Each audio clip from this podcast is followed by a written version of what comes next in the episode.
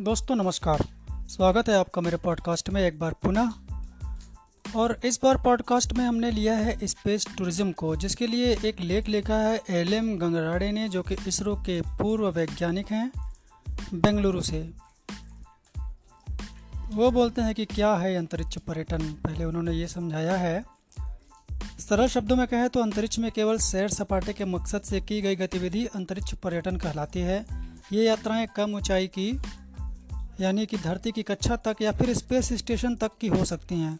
सवाल यह उठता है कि अंतरिक्ष किसे कहा जाएगा? हमारे सिर के ऊपर 60 मील, लगभग छियानवे किलोमीटर की ऊंचाई पर करमान लाइन होती है। फेडरेशन एरोनॉटिक इंटरनेशनल इसे ही धरती के परिवेश की अंतिम रेखा मानता है। यानी उसके ऊपर अंतरिक्ष शुरू हो जाता है। लेकिन नासा और कुछ अन्य संस्थान 50 मील से आगे की जगह को अंतरिक्ष मानते हैं।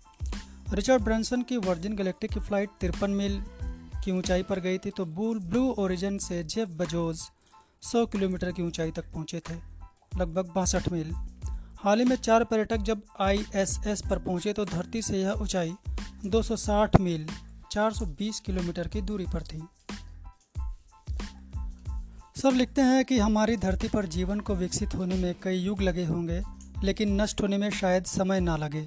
धरती के वातावरण में बहुत सारे बदलाव आ रहे हैं और आने वाली कुछ शताब्दियों के बाद मनुष्य के लिए शायद रहने लायक न हो। इन आशंकाओं ने मनुष्य को अंतरिक्ष में बसेरों की तलाश के लिए प्रेरित किया है, जैसे एक प्राइवेट कंपनी नासा के लिए रोबोटिक हेलीकॉप्टर मंगल ग्रह की खोज के लिए विकसित कर रही है तो कुछ कंपनियों की नज़र चाँद पर है।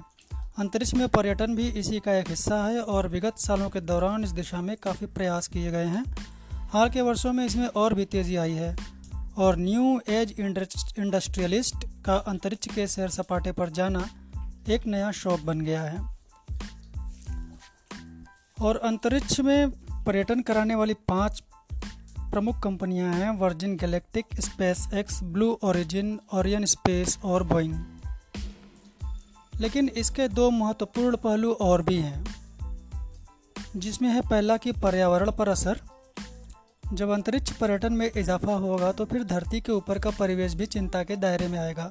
फ़िज़िकल ज्योग्राफी के एसोसिएट प्रोफेसर इलियोस मेराइस के एक अध्ययन के अनुसार, एक स्पेस रॉकेट सामान्य विमान की तुलना में 100 गुना अधिक कार्बन डाइऑक्साइड और अन्य ग्रीन हाउस गैसेस छोड़ता है।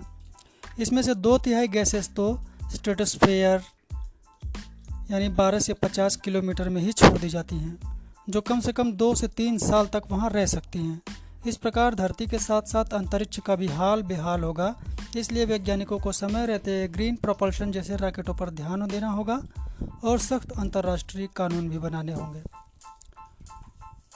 और दूसरा जो असर है वो है मानव शरीर पर पड़ने वाला असर। इन उड़ानों के साथ ही अंतरिक्ष में लोगों का स्वास्थ्य भी अहम पहलू है। जीवों, खासकर मानव शरीर पर विकिरण, विभिन्न गुरुत्वाकर्षण क्षेत्रों, लंबे समय तक एक छोटे से कैप्सूल में रहने पर अकेलापन आदि से संबंधित समस्याएँ होती हैं। इसके अलावा इंटरनेशनल स्पेस स्टेशन पर हर 45 मिनट में सूर्योदय और सूर्यास्त होता है। इसके कारण खाने पीने के समय का अनुमान न लगना और ख़ासकर सोने के समय को न समझ पाने से इम्यून सिस्टम पर ही इम्यून सिस्टम पर भी गंभीर असर हो सकता है।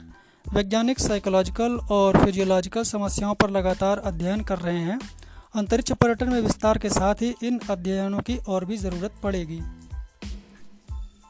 यूरोप, अमेरिका की स्पेस टूरिज़्म की कंपनियों के बाद देखते हैं कि इसमें चीन और भारत कहाँ पर हैं। चीन तियानगाग नामक अपना स्पेस स्टेशन 340 मील की ऊंचाई पर स्थापित कर रहा है। इसलिए आने वाले समय में उसके भी इस क्षेत्र में उतरने की संभावना है। भारत गगनयान मिशन इसी साल बगैर क्रू मेंबर के परीक्षण के मकसद से लॉन्च करेगा और साल 2023 में या दो या तीन क्रू के साथ लॉन्च किया जाएगा। इसका उन्नत मॉडल 2024-25 में लॉन्च होगा। गगनयान कार्यक्रम की सफलता के बाद ही अंतरिक्ष पर्यटन भारत के हित में होगा। तो कुछ वर्षों बाद हम इसमें भागीदार बन सकते हैं।